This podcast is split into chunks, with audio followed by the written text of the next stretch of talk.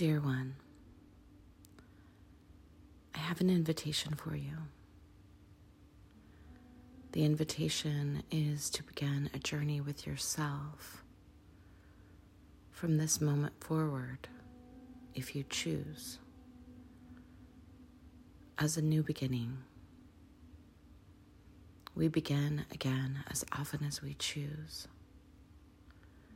Everything in nature is cyclical, and yet human beings who are also moving in cycles of time and space and age and moon often neglect to recognize when it's time for a new cycle. So even if today isn't that day for you, today is the day when someone along your thread just invites you to remember that every new beginning is your choice. We don't have to just go on and on with the way things are. We don't have to just go on and on with the default settings and patterns and ingrained traumas and relationships that hurt us in the way that they do. We don't have to just go on and on with our business and our money in the way that it is. There's one thing, one central framework which allows you to shift your relationship to how you experience what is. And that framework is the faculty of imagination. Imagination is connected with the word image. We are currently in an era where image has been being created by power structures to, in essence, coerce us into ideas about ourselves and our lives that isn't necessarily originating from a village. It's originating from frameworks of consumerism and religiosity and extremism and artificial intelligence-ism.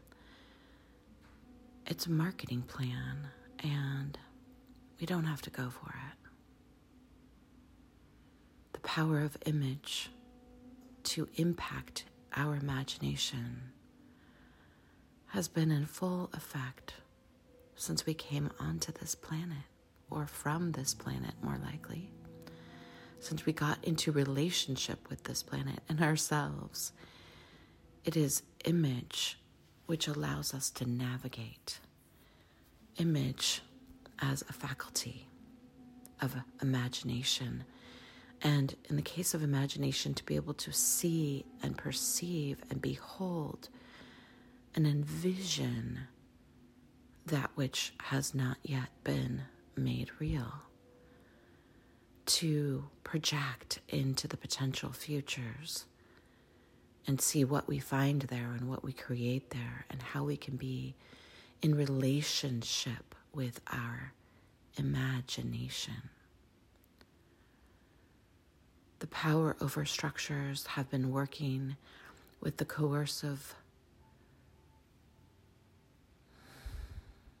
structures to impact the imagination of the people, so that instead of being able to think our thoughts, we're thinking thoughts that they serve us.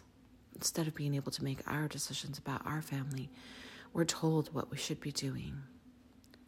An entire generation of women stopped breastfeeding when an image campaign came out which lauded formula over the essential breast milk for babies.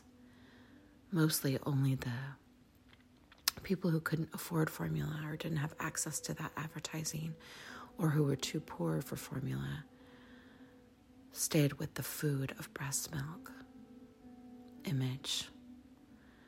The removal of images of the feminine from the central community spaces and places of worship has created thousands of years of a construct that includes mostly images that do not include the feminine. These are two examples, but they're connected with the feminine and the way that the image of the feminine has been shifted and changed over time as a form of manipulation. I think you know what I'm talking about in your own world.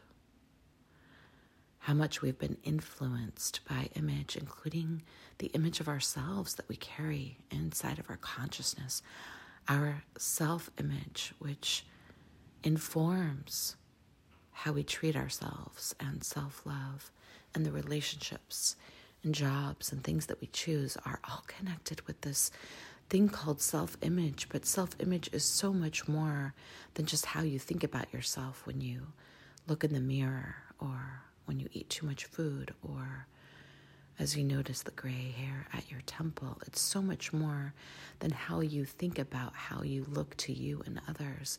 It's an entire, almost invisible construct, self-image. It's one of the reasons we focus so much on the creation of an image, so that you can reclaim image for yourself. Image claiming isn't always a reclaiming, because some people never experienced having access to image from the perspective of their imagination. Their imagination has been filled with the images of others. And we try to fill our homes and our lives and our visits to the park and the museum with images of beauty, images that make us feel uplifted. How I've been feeling as we drive through Sonoma County and the images of the wildflowers after heavy rains, and letting those images soak into my imagination such that in a moment's notice, I can actually reimagine those wildflowers. I'm seeing them right now. To claim the faculty of your imagination is less like taking a giant step outside your mind and more like taking a giant step inside of all of you. Inside of all of you. Creativity is one way that imagination gets expressed in form. And creativity largely comes from the faculty of imagination and the somatic sensation of the body. Making the invisible visible and expressing it out in the world through music, dance, pottery, cooking, gardening, painting, loving. Image is something that we interact with every day, all the time, if you are someone with sight. Image is a part of who we are as human beings. In this study of those who have experienced near death, one of the qualities which persistently shows up in the experience when the person is in the in-between space is a faculty for seeing, even if they didn't have that faculty on earth, were legally blind or impaired when they were in the near-death experience space. That space in the in-betweens, they had access to vision and image. Image is a part of how we're designed. I think of imagination as a human faculty that we either really occupy or we don't. All of us are using imagination all the time. The question is, how are we using it? Do we have enough access? And what do we do when our imagination gets taken over by largely images served up by others and I say this often, but others that we wouldn't invite to our dinner table. I only want images in my consciousness that are from people and situations and stories that I would want to be with. And I reject the images that are served up, which are trying to coerce or dominate my imagination. But this takes curation. This takes design and time and care to occupy your imagination. For some of us, for the first time. And for some of us, a reoccupying from childhood.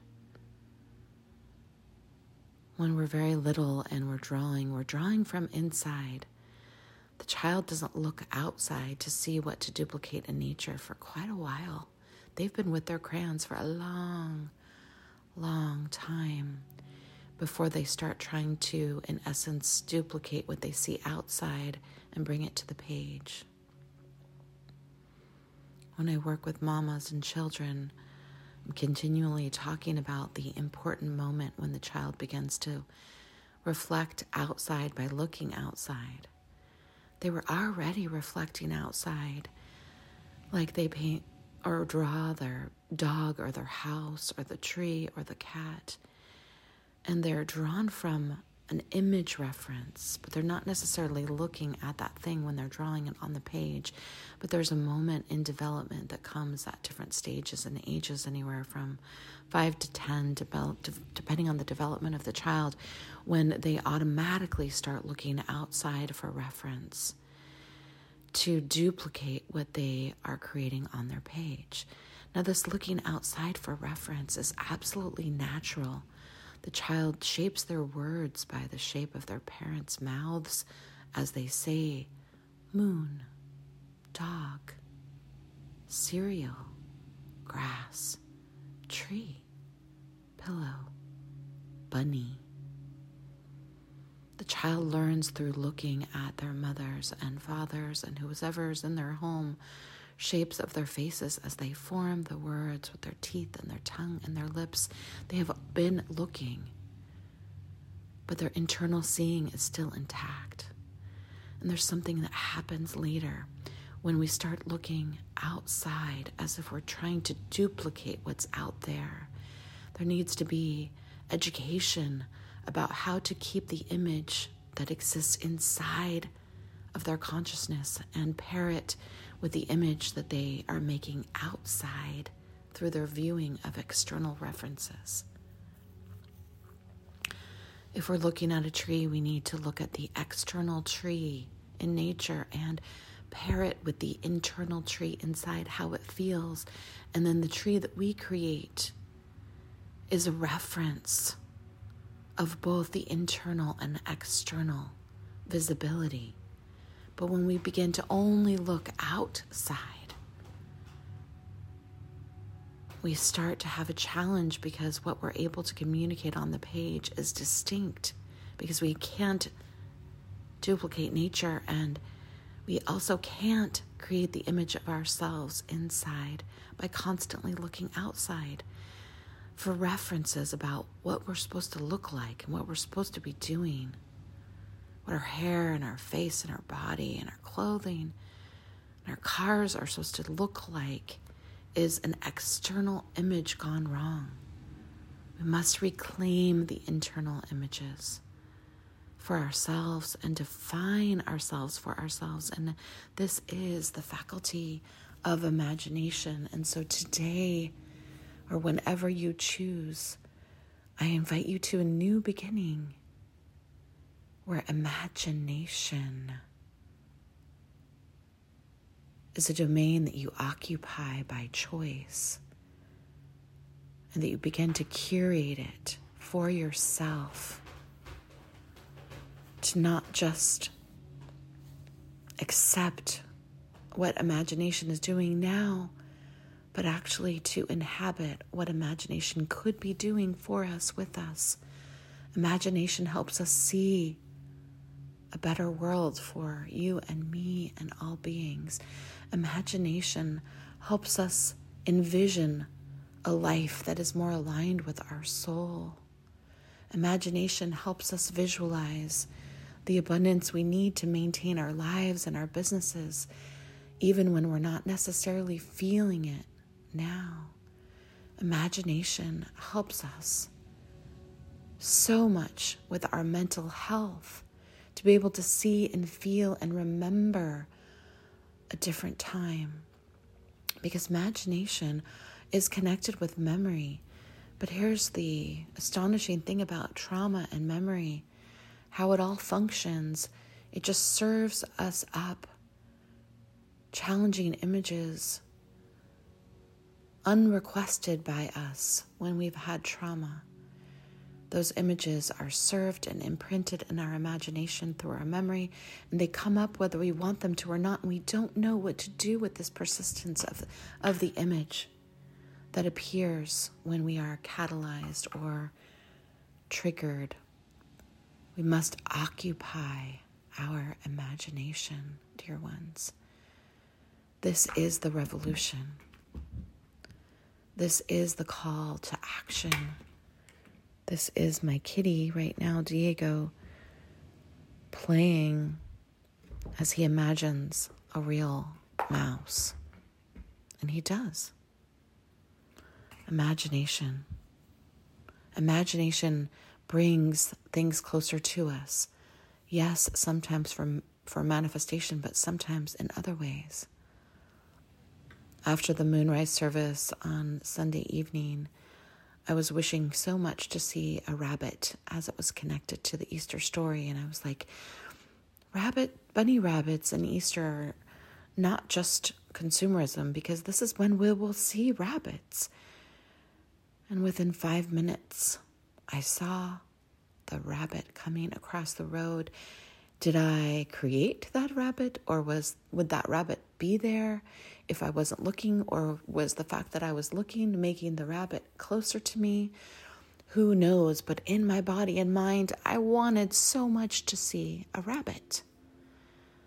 No, I don't believe I created the rabbit, but I do believe I created the opportunity for myself to be present to the moment the rabbit appeared before us. And then yesterday, in Musea, I kid you not, a giant rabbit like the size of a small dog, red rabbit, jumped into the gallery. And I was like, oh my gosh, there you are, Easter Bunny. I've pulled a rabbit out of my hat. There you are. And eventually the person connected with the rabbit came in and started running the rabbit out of the gallery. And the rabbit ran outside and around the person and came right back into the gallery. The rabbit came into the gallery 3 times and then just laid down in the doorway at Musea. My friend Shannon said to me, "This is high magic." And I said, "Indeed." Now, I'm not saying that I created the rabbit, but what did happen there, and how is my imagination impacting the field around me? Just because we get tired of law of attraction ideas and the privileged continuing to manifest their privilege, let us not neglect the power of imagination and wishing and dreaming and what happens inside of our bodies when we want to create or see something different. Don't we want to create a world where we understand this is already paradise? Everything beautiful and needful has already been given. Everything in the hierarchy of needs is already here.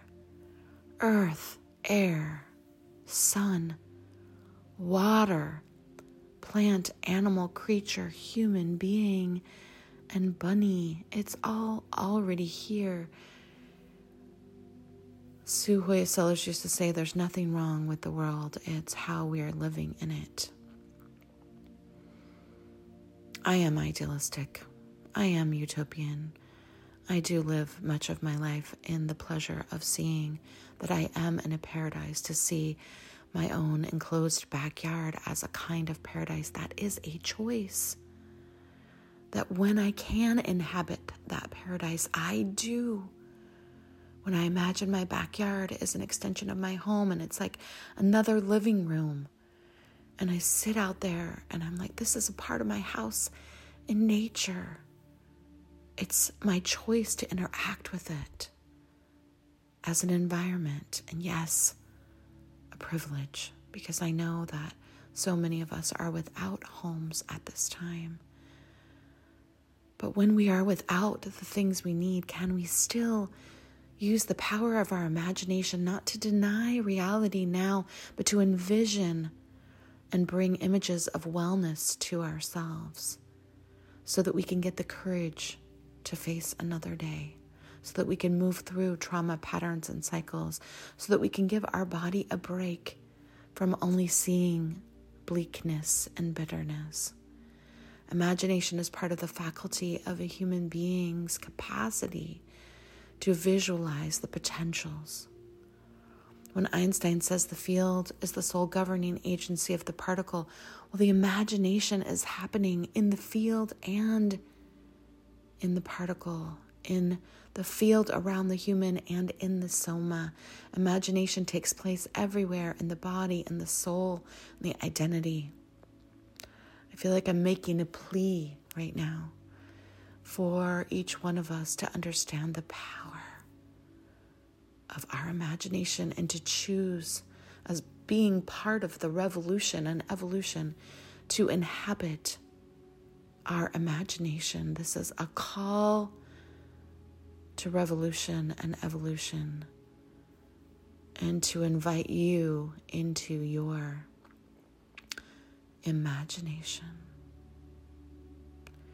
Here at Musea, we are in a cycle of focusing on the power of imagination. There are so many ways that you can join us, so many complementary educational experiences. There are business experiences, there are creative day-long experiences, there are several month-long painting experiences. If you want to do imagination the way that we do, come and play with us. Come into the iMusea app. It's complimentary, and there, once a week, I post an invitation called Let the Muse Choose, and it's an invocation to your imagination, to play in community, to be a part of the village, to join us in the Quantum Commons. As I speak to you, I feel this sense of deep desire to share with you the power of inhabiting your imagination. And I hope you will join us in this in whatever way you feel called. In this exact moment, I invite you to enter the realm of your imagination and understand that this is a faculty that every single human being has. And you have it, and it isn't limited to the creative people. It's everyone's faculty. It's innate, an innate faculty of your origins as a human. You are imagination lived out in your life. Your life is a reflection of your imagination and how it works with your life choices. Can you imagine shifting the patterns that you have now into patterns that are healthier and more joyful for you? Can you imagine and shift the framework that even though we're going through such hard times as a species and a planet, can you still see it and feel it at times as paradise? Can you imagine that you are a part of a Quantum Commons here at Musea? Can you allow the power of inhabiting your imagination to bring relief to your body? Just for cycles of time, not all day long, for 15 minutes or an hour or several hours. Can you choose with me to occupy the fullness of your imagination, even if you don't know how that works yet? It starts with your yes to a new beginning, because you are imagining a new beginning as possible, and it becomes possible because it is your choice to keep moving toward newness while you integrate and compost what is already so in your life. So may we step forward across this threshold of imagination together as a community. And yes, imagine the world our hearts long for. But I also invite you to imagine the world that you hope for you in your life right now. And that's what I'm doing in my life right now. There are so many beautiful things and so many impossible things in my life right now. And I must bring in imagination to show me the way through. Most often I do this through the way that I orchestrate our business and the way that I teach our classes and this moment with you, having tea with the muse with you, inviting you to the Kira Council, inviting you to spend time in our membership circles. It's all an invitation from my imagination. Everything that you see in Musea is sparked by my imagination and Jonathan's imagination and all of the leaders' imagination that are here. It's all from our imagination made into form. We imagine being with you. And here you are. Not all imagination brings forward the dreams of our heart, but the faculty of it is the place to begin.